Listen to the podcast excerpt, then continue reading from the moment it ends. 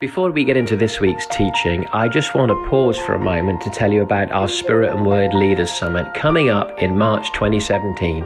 Dr. Sharon Stone is going to be with us, incredible prophetic minister with great insight. Mark Stevens will be leading worship, there'll be other guest speakers and myself, and we'll have 24 hours from a lunchtime on a Tuesday to lunchtime on Wednesday to grow as leaders. We want to build incredible, spirit filled churches that are growing and changing and transforming their communities. If that excites and interests you, come along to be with us. Bring your team and let's grow as leaders. Go to revivechurch.co.uk to find out more and to book in. It's great to be with you and uh, just uh, always a delight to be here in Revive Church. You know, um, talking about finances, I, will never forget the shock I had when I was, um, I was 15 years old. I just got on fire, uh, really started to get more on fire for the Lord. And um, my dad used to get Kenneth Copeland's magazine, used to come through. And, uh, and, anyway, used to leave it around the house, I think in deliberate places that us boys would pick it up. And I remember one time I just picked it up and I sat down and there was an article in by an American preacher called Jerry Savelle and, uh, and it blessed my socks off. You know, I was so encouraged by this word, so blessed with it, that I went through to my dad's office where he was working and I read, I said, Dad, you've got to listen to this. And I stood there and I read the whole thing from beginning to end. Well, Dad, bless him, you know, in, in his grace and patience, he listened to the whole thing. And at the end of it, I said, Wasn't that amazing? And he looked at me and he just said, You were blessed, weren't you? I said, Yeah. I said, You ought to send him an offering. I said, What? and, uh, and uh, I said, What do you mean by that? I mean, after all, I only have my pocket money. but he, said, he took it as an opportunity. My dad was one of those men who always looked for what today my wife and, all, my wife and I call them, with our kids, teachable moments. And so, you know, he suddenly turned to me and he just said to me, You know, John, I know we haven't talked much about this before, but I've always learned through the years that whenever you get blessed, it's good soil to sow into to give into. It's held me in good stead. Every time God blesses you, sow back into it. That's good soil. And you know, it's that we've lived now by faith for 29 years. And, and I can tell you, we, I could tell you more testimonies of miracles, uh, probably than you've had hot dinners. Most of us could. I, but I mean, testimonies of uh, not only of healings and miracles like that, but just miraculous provision of finance, you know, incredible stuff. Some of you may have heard me tell the story of, uh, you know, of the time that we had, which happened twice, that the Lord kept multiplying the money in the wallet. You know, I, I mean, amazing. Um, you know, and as I say to people, I've been trying to get that one to work ever since. But, but you know, but the truth is, when I needed it at that moment, it happened. It happened out in, uh, out in the Philippine Islands. It happened in the Ukraine. Uh, just amazing things. And the guys I took with me to look after the money, they would literally hold the wallet out to me and they would, go, they would look white as a sheet. They'd be shaking and say, John, something's happening in this wallet. I said, What do you mean? I said, Well, every time we take mine, we give it to the guy for lighting, for staging, whatever. We close it. Then he comes back and asks for more. I open it and it's full again. He said, Where does the money come from? I said, I don't care. Let it keep coming. In Jesus' name. I said, Yeah. But all I can say to you is that God is good. God is faithful. All, the wealth in the world belongs to Him. Even what's in our bank accounts. I mean, it's, it's the truth about it. One day we'll have to give an account to Him. So I've always said to my wife, it would disturb me if I get to the end of a month and I, and I check through my check stubs or my bank statement, I found that I've spent more money on takeaways than I have on giving. Yeah. that would concern me. Because where a man's treasure is, there is his heart. Amen. It's absolutely right. Uh, you want your heart more to be in the kingdom than in the curry. Amen. Come on. anyway, bless you. I had one of those last night, actually. It was very good. But anyway, that's why it's on my mind. Here we go. Look, um, just to say, I, I, have permission from Joe just to, uh, to do this, just to say this. Look, um, if any of you are interested in personally getting to know a little bit more about our own ministry, if you want to pray for the ministry, if you want to give to the ministry, if you want to get involved in short term missions, um, look, I'll just leave some of these here on the, on the seat just down here. There's all kinds of photos here. These photos just represent from one year of, of, uh, of missions around the world. We're always on the go somewhere telling people about Jesus. And um, here's just a few things. I mean, you know, that photo brings back so many memories for me. That little photo there is right in rural Rwanda in East Africa. And I can remember, you can't see her there, but I know where she is, a little lady uh, right down in the corner there, was bitten by a puff adder while she was doing gardening.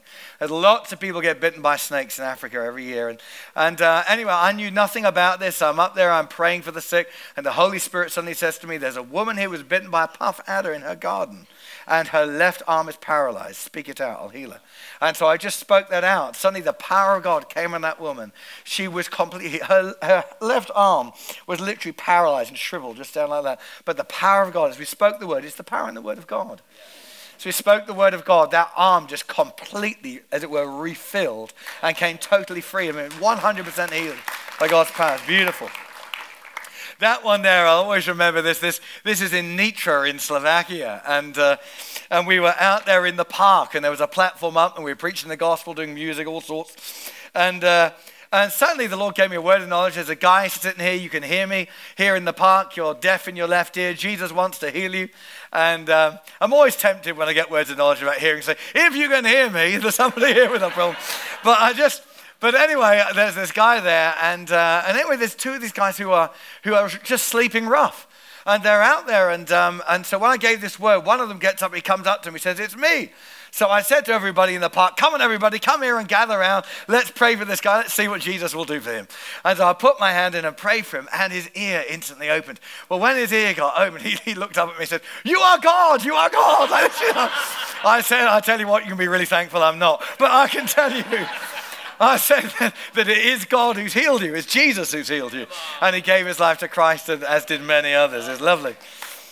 Uh, I got to tell you about this one here. You see this large crowd in a mass uh, evangelistic uh, mission there out in India just two years ago. Can I say, please do pray for um, the church in India today. Uh, you know, with the government change and everything, it's really militantly Hindu. And uh, I, somehow over in our country, I don't know why uh, it gets promoted this way. Hindu is not a peace, Hinduism is not a peaceful religion. You know, neither is Islam. But these places, you know, we need to love the people love the people and bring Jesus to them. But at the same time as that, you know, there's the tremendous violence being done against many believers in India at the moment. Horrendous stuff. So many of the Hindu temples are full of child prostitutes and all of that kind of stuff. And the churches are saving up money all the time to rescue these precious little girls out of that situation. So please do pray for the churches. They, they re- it's a real battle zone. And, uh, and I mean, here we were that night. I mean, to give you an idea, that particular night, um, I had three truckloads of militant Hindus turn up with machetes to kill me. And, and my mates, as you can see, I'm here to tell the story. Praise the Lord for that. So, you know, and, God delivered us from that. The third night, you know, we had the Indian intelligence services turn up wanting to take me and interrogate me. You know, it, this isn't the nice kind of uh, cozy conferences, you know, where we just have a wonderful time. You know, we're really out on the front lines and we value, we need your prayers. And when I say, you know, I say to people, look, yeah, we do. Do we need your cash? Yes, we do need your cash. But let me say, if it was between cash and prayers, I'd choose prayers every time. Because you know where the prayers are, the cash will follow. And I'll tell you that because God is faithful. Um, but you know, Paul the Apostle wrote to his partners in the Philippian church and he said this to them.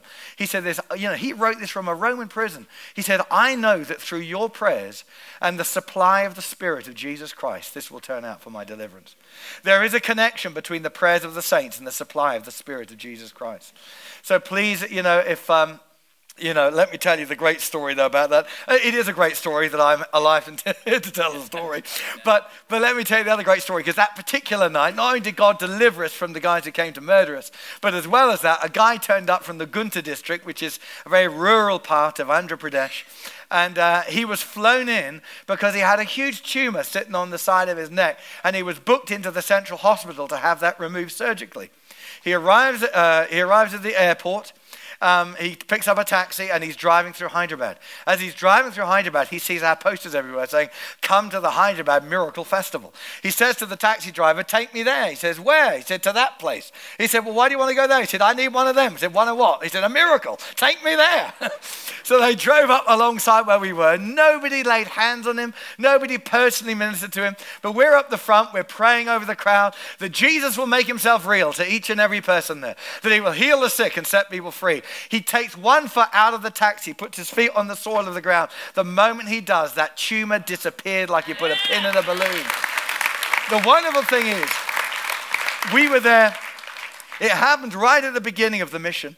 We were there long enough for him to go into the hospital and to have that checked out. The, he, he has it all checked out, medically verified, not a trace of cancer in his body. Totally healed by the power of God. Operation cancelled. Amazing. That's our Jesus. So, if you are, anyway, you want to know more or you want to get involved in short term missions, to get involved in short term missions, you have to do our impact training. You can either come to the impact course, we have one happening end of this, uh, this the end of this month in Burton on Trent. So you can either book in and come to that, or you can do it's all online now, and it's all totally free. And you can do the training, but you have to, you know, get in touch with us, tell us that you've done the different trainings, answer the questions, um, and you do need a good pastoral reference. So you might need to, you know, to wash Jarrod's car a few times. All right, there we are. okay. So he's saying amen there. Also, just to say outside, look, I, have got about 80 of these with me. Uh, a few years ago, I was approached by CWR, if you remember CWR. CWR asked me if I would contribute to a book on revival. And uh, to partner really with um, Gerald Coates and uh, Gerald Coates and Greg Haslam and people like that um, it was a huge privilege. Um, you know, to write this book on revival, and the book is simply called God Unannounced, where God just suddenly sovereignly breaks in and revival breaks out. So it's a book on revival. It's actually done as a daily devotion. So it's a month worth of devotions, and uh, you know it, it's just it's a it's a cracking book if I do say so myself. I mean, you know, but uh, I enjoy reading what the other guys have to say, and I mean Greg is fantastic in it, and amongst others. here. So um, just want to encourage you. It normally retails at seven ninety nine. You can get it for five quid today. It's just out there. Um, please do help yourself. Just be blessed. Amen. Okay. Glory to God. Let's just pray. Father, it's such an honor to be in your presence this morning.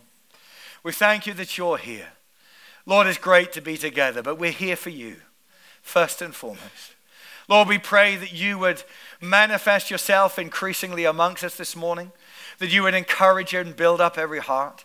We pray for any who've come in, Father, feeling burdened, Lord, by the, as it were, by the heat of the day, by the stuff they've gone through in life over the last week, we pray that every burden would be lifted in Jesus' name. Pray that any condemnation, anybody missed it in any way this week, pray, Lord, just let them, let them know the washing of your precious blood. Let them know cleansing and release and freedom today in Jesus' name. Let them know the Father's smile upon them, Lord, the favor of God in this place.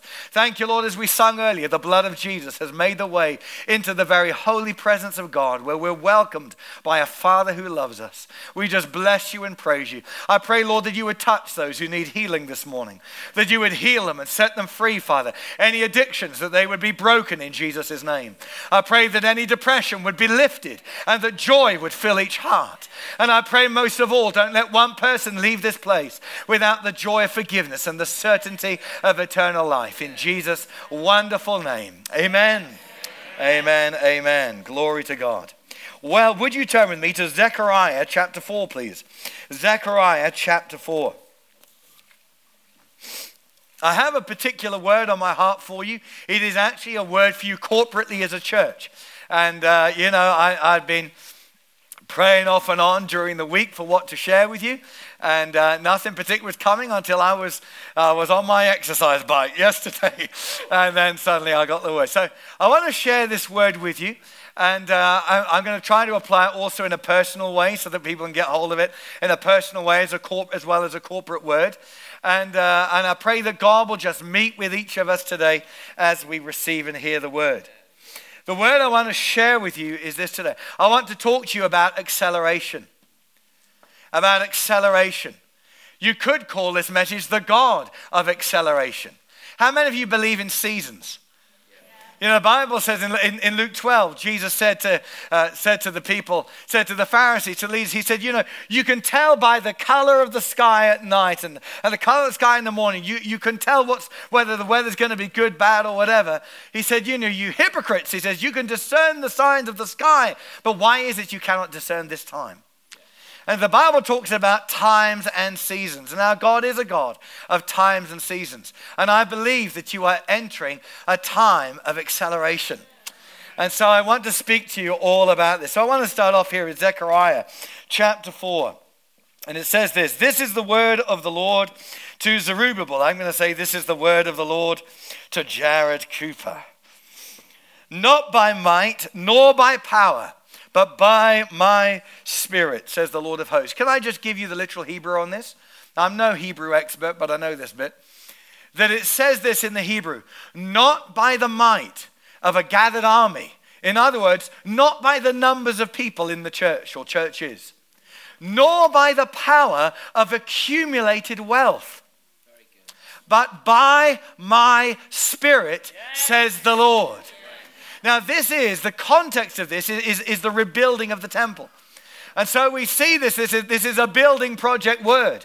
And God comes to Zerubbabel and he encourages him in the midst of many challenges that are going on in, in this building project. In, in the midst of, of all of this rebuilding of God's people, God's land, God's temple, in the midst of this and all of the challenges that they face, God reminds Zerubbabel it's not about how many people are in your church and it's not about how much wealth that they all represent together, but it's by my spirit, says the Lord, and what I promise I will fulfill. Amen. It says, What are you, O great mountain? And in scripture, of course, many times we know that a mountain symbolizes to us what, can, what an obstacle. It can be an obstacle, maybe a difficult marriage, a difficult relationship, difficult things going on in the family difficulties there. Maybe it's difficulties, financial challenges. Maybe it's health challenges, things going on in the community, whatever it is. But it says this this is the great promise of God. What are you, O great mountain? Take this personally. Before Zerubbabel or before you as a saint of God, you shall become a plain. And he shall bring forth a capstone with shouts of grace, grace to it. You know, this is a work of grace God is doing amongst you. He's taking you into a new season of enlargement and acceleration, and it's the grace of God. Moreover, the word of the Lord came to me, saying, the hands of Zerubbabel have laid the foundation of this temple. His hand shall also finish it. Then you will know that the Lord of hosts has sent me to you. For who has despised the day of small beginnings? Amen. We mustn't despise the day of small beginnings, but we must thank God and keep praising Him. Because as we do so, it's like watering a seed, isn't it? In the things of God. And we see God turn things around. You know, sometimes when you're in the middle of something, you're in the process in your life, believing for a breakthrough. As somebody once said, from the time that you pray to the time that your breakthrough manifests, that's the time we call faith. When you don't see it, but you're believing it. You're believing you've received it and you're walking it out step by step by step. That is the walk of faith. The moment you can see something, feel it, etc., it's no longer faith. You don't need faith. Faith is the substance, Hebrews 11:1. 1, it's the substance of things hoped for, the evidence of things not seen. Yeah. Not seen. I love the Amplified translation on this. It says, faith perceiving as real fact what is not revealed to the senses. Very good. Very good. And so, you know, I want to encourage us to take hold of faith in what God has said. You know, when, when Jarrod is talking about giving, it's a great thing. We don't believe in pressured giving, but planned giving. Yeah. And planned giving can be planned giving that is done in faith.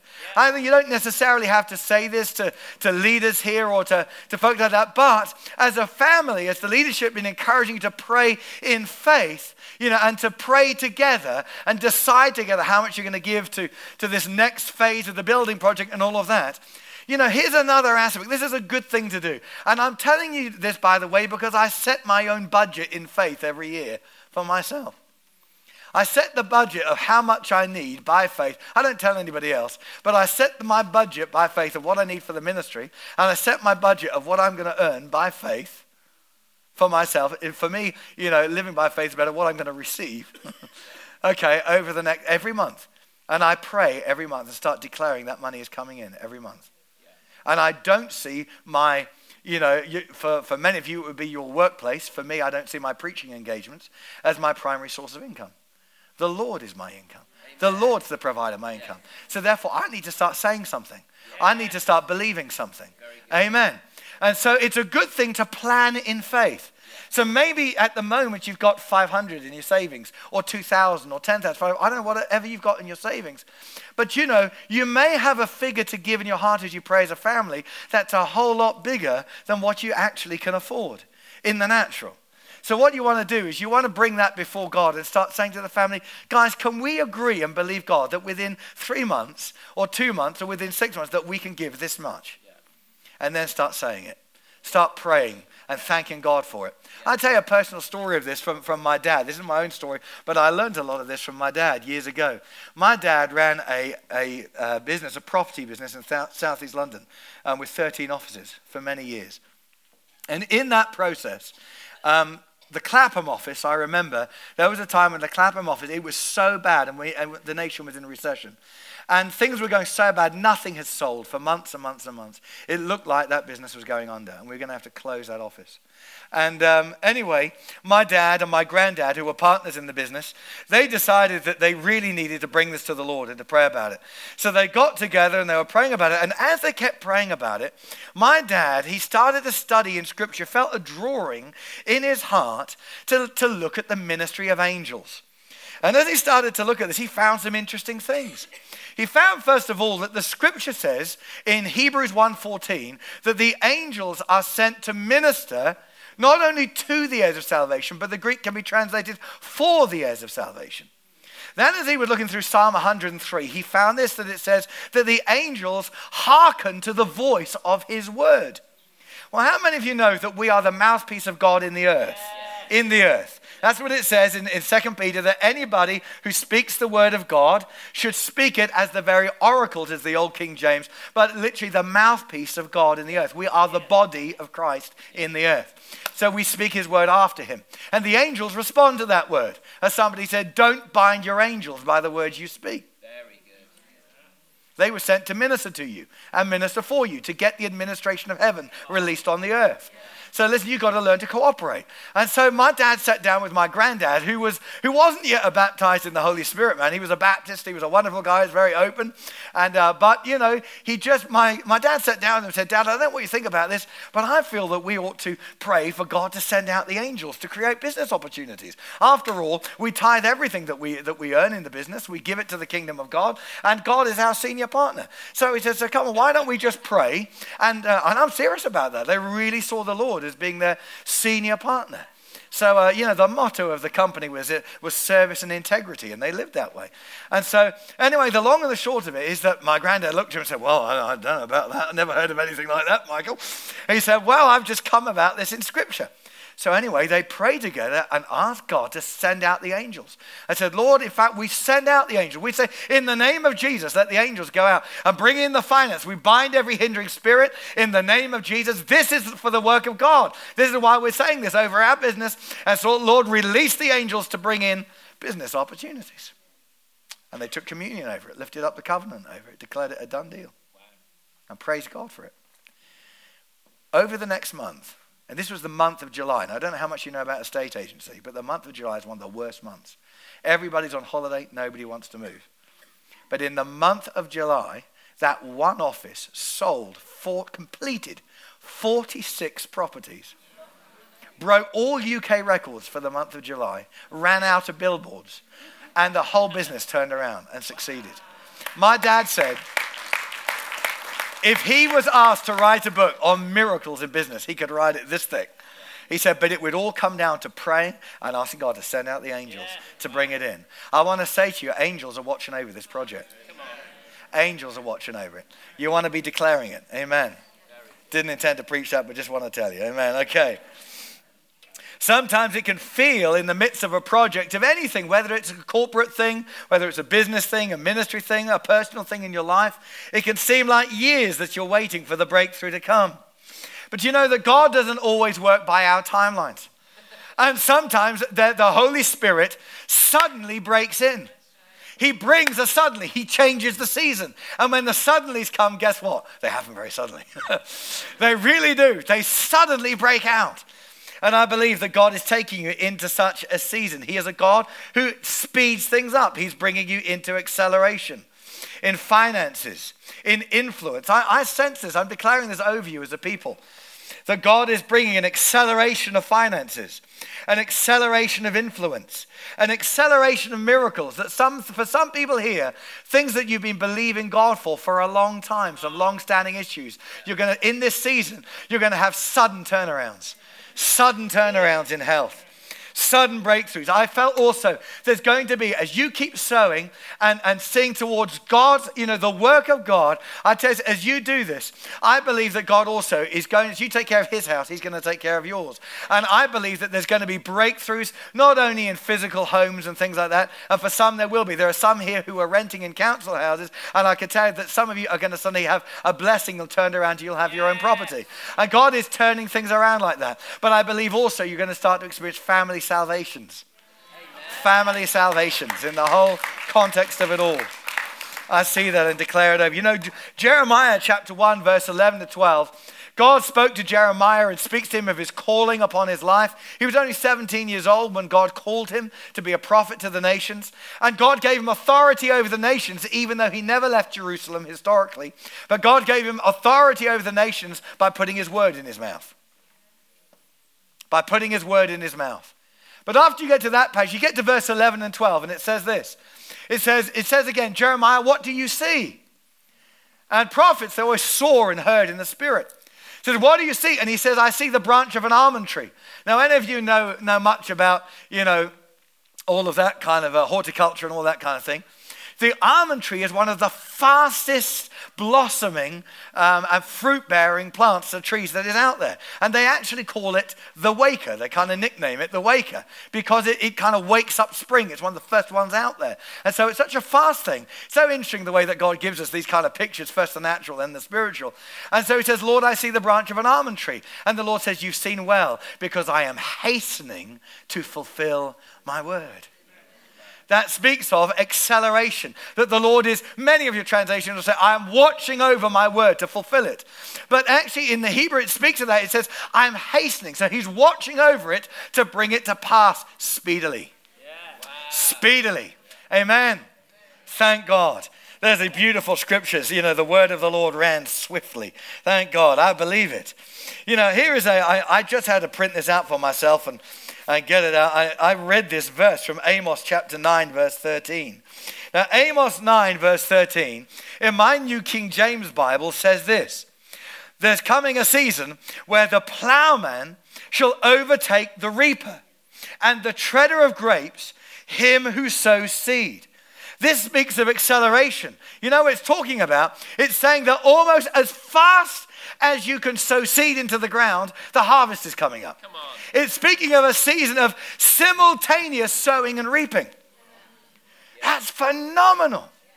Phenomenal. You know, there are parts around the world, and it's been documented, where revival has broken out in such a place in some parts of the world, notably some of these in South America, where the seasons, the law of the seasons, the length of them has been, has been broken. And instead of taking three or six months or nine months for a harvest to come up, every single month there's a new harvest that comes out. Every single month from the same seeds again and again and again. And, you know, they've sent down authorities from America to document it trying to work out what's going on. But it's God. And the farmers say that it's since revival came to our region this has happened. Absolutely so. But it, it, the Bible prophesies that this would happen. Now, I want to put this into a spiritual context for you now because I believe you're in a season, entering a season of acceleration. I love this. I, I just picked this up from the message. And this is the message translations of it. You ready? Listen to this. It won't be long now, says God. Things are going to happen so fast your head will, sp- will swim. One thing fast on the heels of another. You won't be able to keep up. Everything will be happening at once, and everywhere you look, blessings. Amen. Amen. I want to declare that. I'm speaking it out today over you as a church. And I keep feeling tempted to say as a movement. It won't be long now. Things are going to happen so fast, your head will swim. One thing fast on the heels of the other. You won't be able to keep up. Everything will be happening at once, everywhere you look. Blessings. I believe that, you know, you've been faithful. You're laying the foundations. The leadership been faithful. And as a people, you've stood together as one to lay the foundations of, of, of what God is going to do over this next season. But as, you know, you've put your hand to the plow, God is going to bring the acceleration. He's going to fill the house. He's going to cause the increase to come. I tell you, it's an exciting season to be alive in Revive Church. Amen. A quick work. Seasons, there are seasons of patience and there are seasons of breakthrough. But I believe you're entering this season of accelerated breakthrough. Isaiah 66, Isaiah 66 is a, a, a passage we're all familiar with. Isaiah 66 that says this, verse 7 to 9. Verse 7 to 9. Before she was in labor, she gave birth. Before her pain came, she delivered a male child. Who has heard such a thing? Who has seen such things? Shall the earth be made to give birth in one day? Or shall a nation be born at once? She gave birth to her children. Shall I bring to the time of birth and not cause delivery, says the Lord? Shall I, who cause delivery, shut up the womb, says your God? There will be no abortion of the purpose of God in this. No abortion of the purpose of God. There's going to be no loss, but rather increase. We declare it in Jesus' name. Amen. The certainty of God. It's time to stay in faith. It's time to stay in expectancy. And can I say that in this season of acceleration, it's time to believe God for that, not only with finances, buildings, all of that kind of stuff, but believe God for it over your personal life. Believe God, you know, if you've gone through cycles of, of issues in your life. Maybe cycles of addiction, maybe cycles of, uh, of depression, maybe cycles of relational conflict, whatever it is, or sickness. Believe God that in this season, God is bringing about for you, a, He's bringing suddenlies, accelerated freedom, deliverance, breakthrough. You know, things that sometimes can take people it, naturally. If they went through a, I don't know, maybe if they were an alcoholic and they went to a place to kind of dry out, as they call it, you know, for, for a long season. Some guys, they go through these repeated long programs, but never get free. I, I had a, a, friend of mine like that called Alan. He was a publican. Man, the guy would live, he, he would drink a, a liter of gin, you know, for breakfast. That's what he got up to. He was just, man, he got to, but he got to, but he had gone five times to major drying out centers, never got free. Always trying to get free, never getting free. However, I remember the day that Ray McCauley from South Africa visited the church. And he didn't know Alan from, from, from anybody. But when he gave the appeal, Alan was the first one down the front. Our family had kind of been befriending him, reaching out to him. He went down the front to give his life to Christ. And you know, Ray didn't know him from, from anybody, didn't know anything about him, just pointed at him and said to him, I don't know what this is about, sir, but God says to you that from this moment on, never again. That's it. You're free in Jesus' name. From that day, for the next last 30 years, he has never touched a drop of alcohol. Yes. Totally delivered. One word from God. One word from God. It can break your addiction. It can set you free. The suddenlies of God. And you know, no matter how many times you've gone through that cycle, bang, the power of God hits. That's it. It's dealt with by God's power. Amazing. We are in such a time. You know, Deuteronomy 28 says that if we set ourselves to obey the Lord, to listen to the voice of God, to follow his ways. He says, These blessings, blessings, yeah. amen. Yeah. These blessings will come on you and overtake you. Yeah. Amen. Can you imagine that? We all love those times where we suddenly have blessings, you know, attending our life. But you know what it's like to be overtaken by blessings? When you get overtaken by blessings, it means that you get all kinds of things happen to you you don't even ask for. It's that scripture that says, Before you call, I answer. Amen. I, have had seasons like that. Of, something just suddenly come, come to me. Suddenly a large gift has come to me, or, or some, you know, suddenly got a, a great upgrade on an airplane after a busy season of ministering. And I sat and I said, Lord, it's amazing. I didn't even ask for that. And, and I just hear on the inside, just wanted to say thank you. Yes. Amazing. And really, we're the ones to say thank you, you know, to him. But he's so gracious. Amazing stuff. I, I, remember hearing uh, Kenneth Copeland tell the story. He said that when he first started to preach prosperity, and he said he didn't do it because he had loads of money, he was thousands in debt tens of thousands of debt when God told him to start preaching prosperity. He said, The Lord told him to preach it. And he said, Lord, I don't want to. He said, he said you, you see, anybody who preaches that, he says, you know, everybody wants to kill him. You know, he's just like, you know, they just want to tear him down with their words. He said, I don't want to preach prosperity. And he said, But the Lord said, But I'm commanding you to. I'm commissioning you to preach it. He said, So the gospel can go out to the ends of the earth. And he said, prosperity isn't just that you have a bigger car or a bigger thing. But the thing is, the scripture says, if you seek first the kingdom of God and his righteousness, all these other things, and it is things and the context is practical, will follow you. And he said as he started to do it, you know, he said he just, he realized he needed to, to get himself out of debt. And he said he did it by, first of all, budgeting properly. Yeah. Amen. Yeah. We have to do that as well. And also starting just to sow and to give and to tithe and all of these things. And he was giving and giving a blessing. And he said, so all the time he kept doing that. And, um, and he said, you know, as he started to preach prosperity, he said, my goodness, he said, people who used to love me turned their back on me. I said, You know, he said, I had so many people tearing me down with their words. And he said, and then he said, but I kept pressing on because God told me to do it. So I kept pressing on and trusting the Lord. So then the Lord blessed me with a nice car. He said, then that made it even worse. Everybody was saying this, you know. And I was driving around in, in, in this car. And he said, and, and taking all the flack.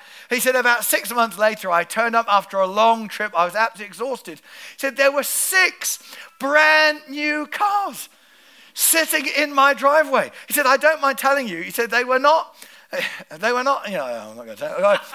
He said, he said, they were BMs, they were Rollses. They were cars like that. He said, they were, they were not cheap cars. And they were all sitting in there with the keys and, and uh, all just handed over to me and given over to my name. I said, dude, I said, Lord, what is this? He said, they wanted to kill me after one car. Now what are they going to do?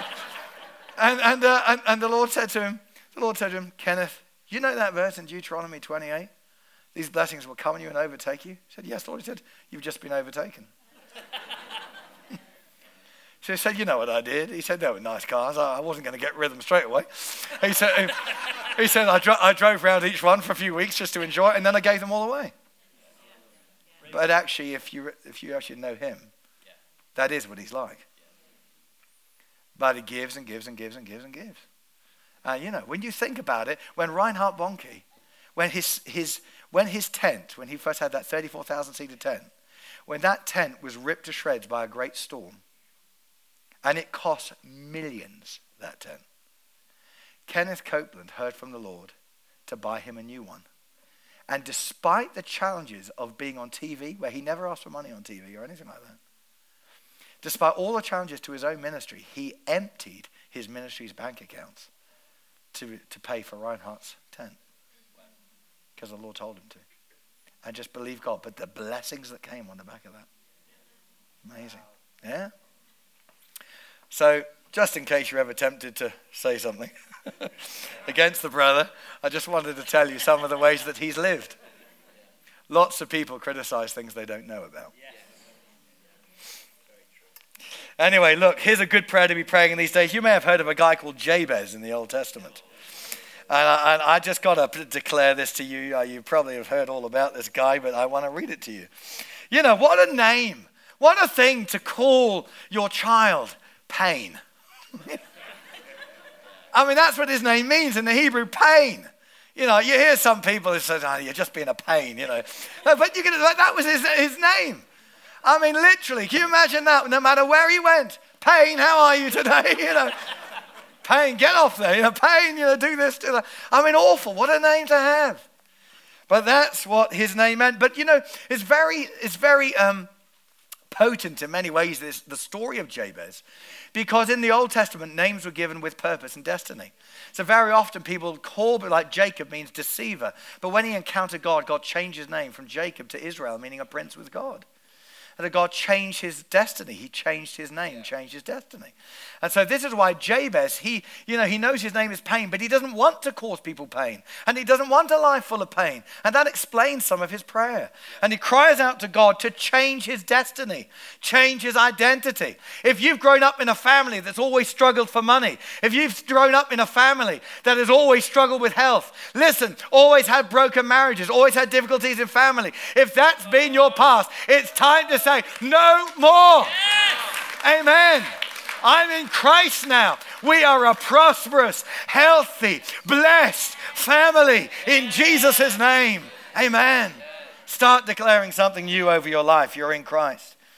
So 1, Chronicles 4 9 says, Now Jabez was more honorable than his brothers, and his mother called his name Jabez. Not because he was more honorable, but just as she did. Saying, Because I bore him in pain. And Jabez called on the God of Israel, saying, Oh, that you would bless me indeed and enlarge my territory, that your hand would be with me, and that you would keep me from evil, that I may not cause pain. Some people would think that it's a bit selfish to ask God to bless you and enlarge your territory. I always meet Christians like that. They think that poverty and God are tied together with a very short string. I, I, personally believe this. God makes his streets of pure gold. I've been told by a jeweler that the purest gold is translucent. And everyone I've ever known who went to heaven and came back again, they said that you could look through the streets. They're pure, pure gold. Each one of the 12 gates made of a single pearl. Think about our God has no problems. I mean, the old joke goes about the guy, you know, who was who was desperately hoard. He was a hoarder, and he made loads of money in this life. You know, finally he died. He went to heaven. He's clinging on to all of his gold. He stands before before God, and God says, "What are you holding on to all that pavement for?" you know. You know. As far as God's concerned, see, God doesn't mind us having wealth, but He has an issue when wealth has us. If you can give it away, you can have it. Yeah, that's right. If God can get anything through you, He can get anything to you. But you have to see that the Lord owns it all. We just get the privilege to be stewards. And it's important with stewards, the scripture says, that they be found faithful. Amen. So look, but clearly uh, for those people who have a trouble with God blessing folks, it clearly didn't cause, cause God a problem because the Bible says God granted him what he requested. Amen. So why don't you ask some bigger prayers? Very good. Why don't you start asking for some bigger things? Amen. Yeah. Absolutely. God is so faithful. Yeah. Just trust him. Amen. I've even had the Lord tell me to ask him for things, for bigger things than I was believing for. And he told me to, to ask him for things that I didn't even want. but I did. I remember when Don Double gave me his big 2,000 seater tent. I thought when I left Don Double, I'd been delivered from tents. I, I, you know, he had 13 tents. I spent my life shifting those things around and putting them up and down. I didn't want another tent. Couldn't stand the sight of them. I, finally, I'm delivered. Praise God. Let's get, move on. You know, but the fact about it is that one year later, the Holy Spirit said to me, ask me for a tent. I said, Lord, I don't, what do I want a tent for. I've just been delivered from it. I, don't, I don't want a tent. And, and the Lord said, ask me for a tent. yeah, all right, or whatever. You know, ask him for a tent. One week later, Don Double phones me up. And says, the Lord's told me to give you my tent. Would you like it?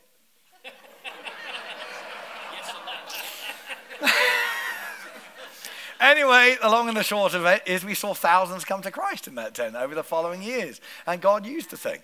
But you know, sometimes God just accelerates things and turns the season. God will accelerate your harvest. He's going to accelerate your healing. He's going to accelerate your breakthrough. He's bringing you into a time of blessings overtaking. When you think about the way God does this, in John chapter 2, verse 1 to 12, we have the account of the first miracle that Jesus did, turning water into wine. I've personally never really understood the miracle because, you know, I, I, I'm not one of those who believe he turned water into Ribena.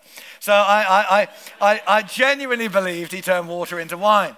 And the thing about it is, though, that my Bible tells me, and I'm not into drunkenness, of course, the Bible is against drunkenness. But my Bible tells me that when the, you know, when the, the servants took the water that had become wine and they took it to the master of the feast, the master said, he said, wow, he called the bridegroom over and said, most people, he said, they have the best wine at the beginning. And then when the people are well drunk, my New King James says, when they are well drunk, then they bring out the inferior wine. In other words, they're so far gone they can't tell the difference. and what did Jesus do? I mean, every one of those pots was about 30, 30 gallons or so in every one of them. That's a lot of wine. They're already far gone and he made them more. I mean, it's been causing theological problems for years. But anyway, the long and the short of it is this Think about it. Just think about the principle of acceleration. Most wines, when they are creating wine, take four to five years, three to five years for the wine to be made. More expensive wines, they age them up to 20, 30, or more years. I've even seen some that are 100 years old. Think, and those are the most expensive wines. You've saved the best wine, the matured wine that would take 20, 30 years to mature. You've saved that to the last. How long did it take Jesus to make it? You get the idea? Acceleration. God is bringing acceleration to his work in Revive.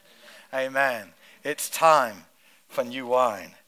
Hallelujah. He's turning your water into wine. He's bringing breakthrough. He's bringing acceleration. When you do what Jesus says, as somebody once said, when you want what God wants for the same reasons that He wants it, you become unstoppable and unlimited. That's a great statement. When you want what God wants for the same reasons He wants them, you become unstoppable and unlimited. Amazing. Let me encourage you the process is in place and the breakthrough is coming. Continue to stay thankful, continue to believe, like Abraham, against all hope. In hope, he believed. And whenever the Bible uses the word hope, it means certain hope. It doesn't mean hope the way we use it in English language today. Well, I hope it turns out all right, but not too sure, you know, just hope so. No, that's not the way the Bible uses the word hope. It means future tense certainty. It is, as somebody called it, the blueprint of faith. And so you could almost interchange the word vision and hope. And, uh, but faith brings the vision to pass. Faith calls the things that be not yet as though they already were. Yeah. Amen. Yeah. And so we have to start speaking and declaring things out now that we have what, you know, what we have.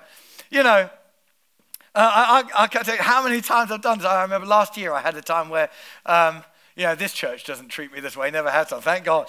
But but there are, there have been some churches who they'll just say to you, you know, John, we're, uh, you know, we'll send you the money on afterwards for your offering. And I said, that's fine, you know, no, no problem.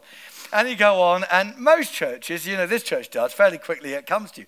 And, you know, when you're not on a full time salary or anything, you know, uh, it, it, it's a blessing if they can send you the money reasonably quickly, you know, at least. So the long and the short of it is, because in ministry, it's not like business. In business, you can give somebody an invoice, and if they don't pay it up within 28 days, you can take them to court. Well, you can't take churches to court, you know, because they didn't give you an offering, you know.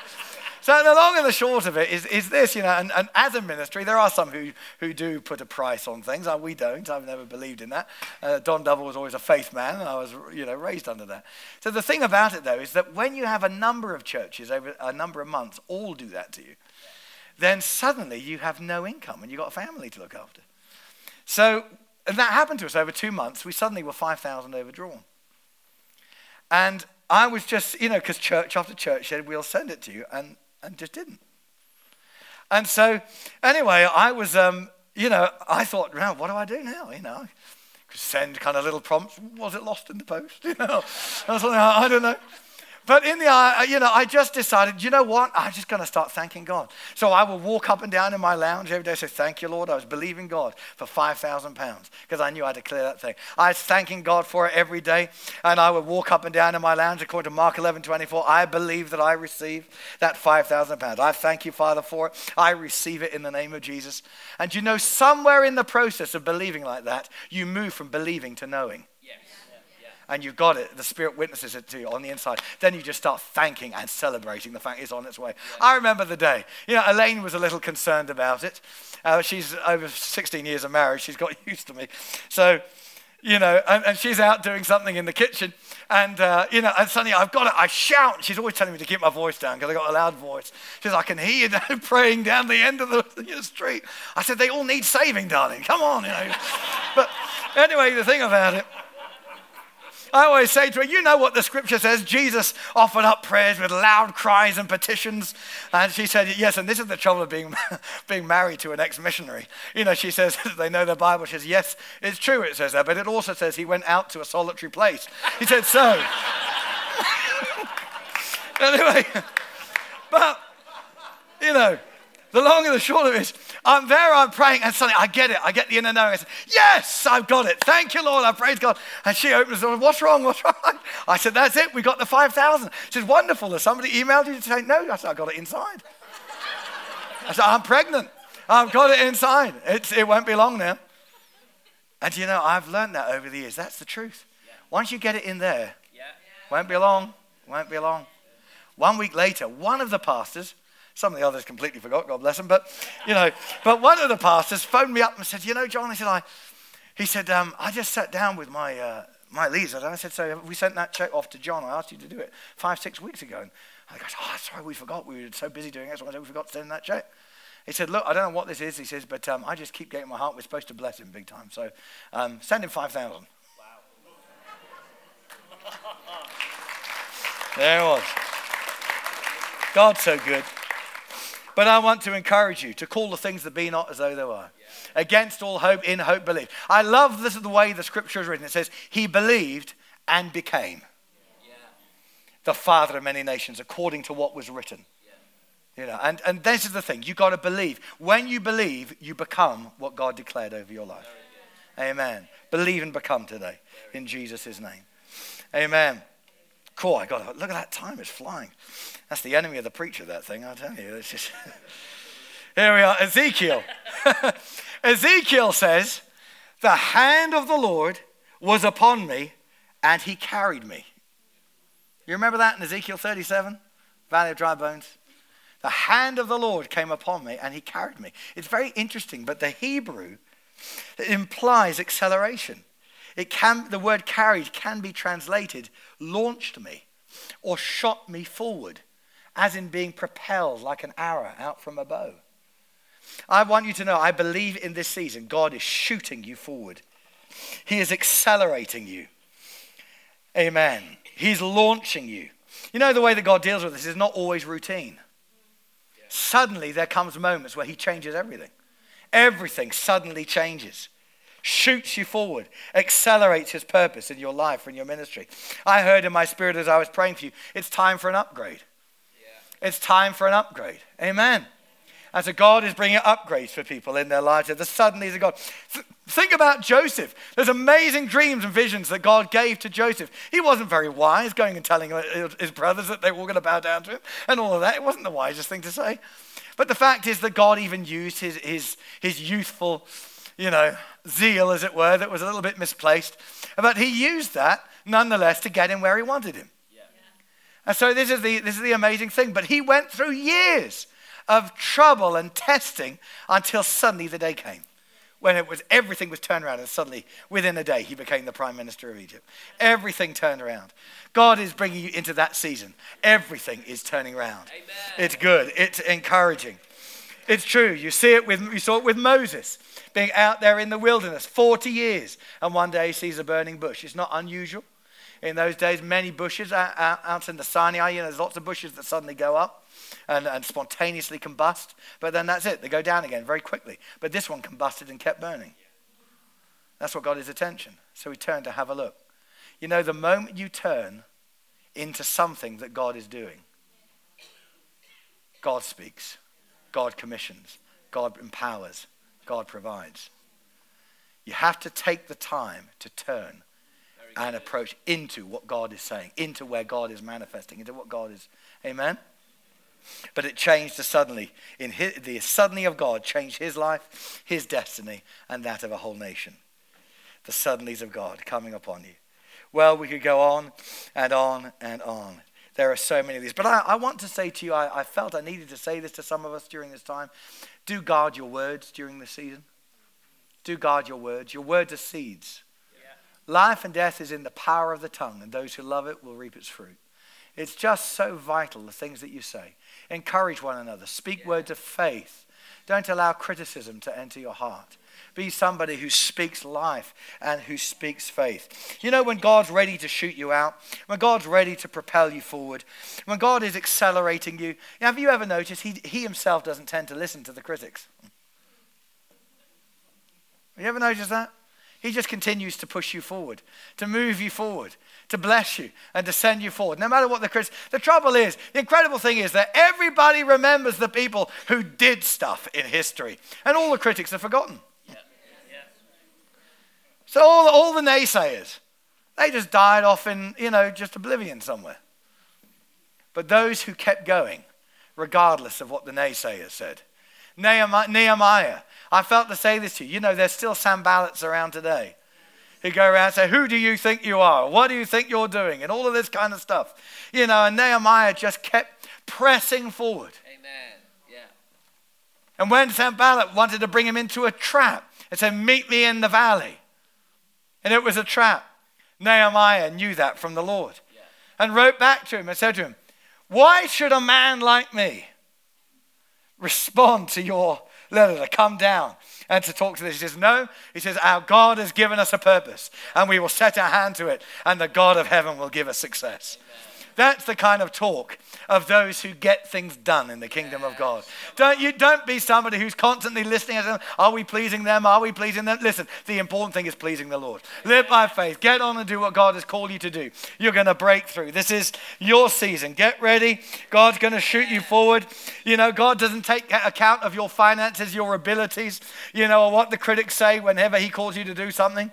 He wants His purpose done. And when He wants to do something, He finds that people who are willing to go with. God's purposes never change. Sometimes He has to change His personnel, but the purposes never change. I don't want to be replaced. Don't know about you. Oh, the replacement's always better. I don't want to be replaced. I, you know, I want to fulfill my call, and then I want others to come up after me and to do better than I've ever done. But I don't want to have to be replaced, if you get my gist. I want to be faithful to do what God calls me to do. And that means not everybody will get you, not everybody will understand you. And that's all right. Yeah, you know, somebody once said, if you're willing not to understand and to be understood, you'll go a long way in the ministry. There's a lot of truth to that.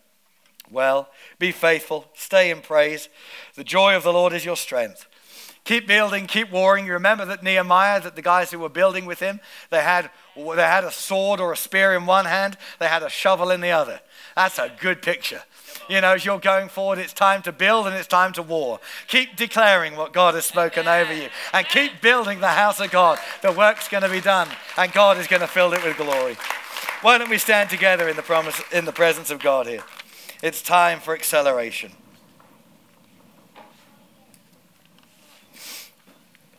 I want to remind you as I declare this again as the last verse from Amos 9:13 from the message.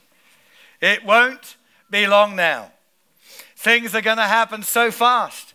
Your head will swim. One thing fast on the heels of the other. You won't be able to keep up. Everything will be happening at once. And everywhere you look, blessings. Amen. Amen. It's time. It's time. It's time. Father, we just thank you for your word this morning. We thank you that you're on our side. We're so blessed to know that we have a God who is for us and not against us. We thank you, Lord, that you are fulfilling your purpose, that you are watching over your word to perform it, to hasten to perform it, Lord.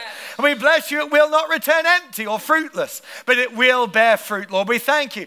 Thank you for sending out the angels to bring in that extra 300,000 that's needed in Jesus' name. We bind Satan in the name of Jesus from hindering any finances from coming into this church. And we say right now that the finances are being released for this church in Jesus' name. Angels of God, go hastily to bring forth the finance in. Let it come. Let the increase multiply. Let it accelerate, Father, in Jesus' name. Raise up leaders within the house, Lord, in the name of Jesus. Multiply teams, multiply churches.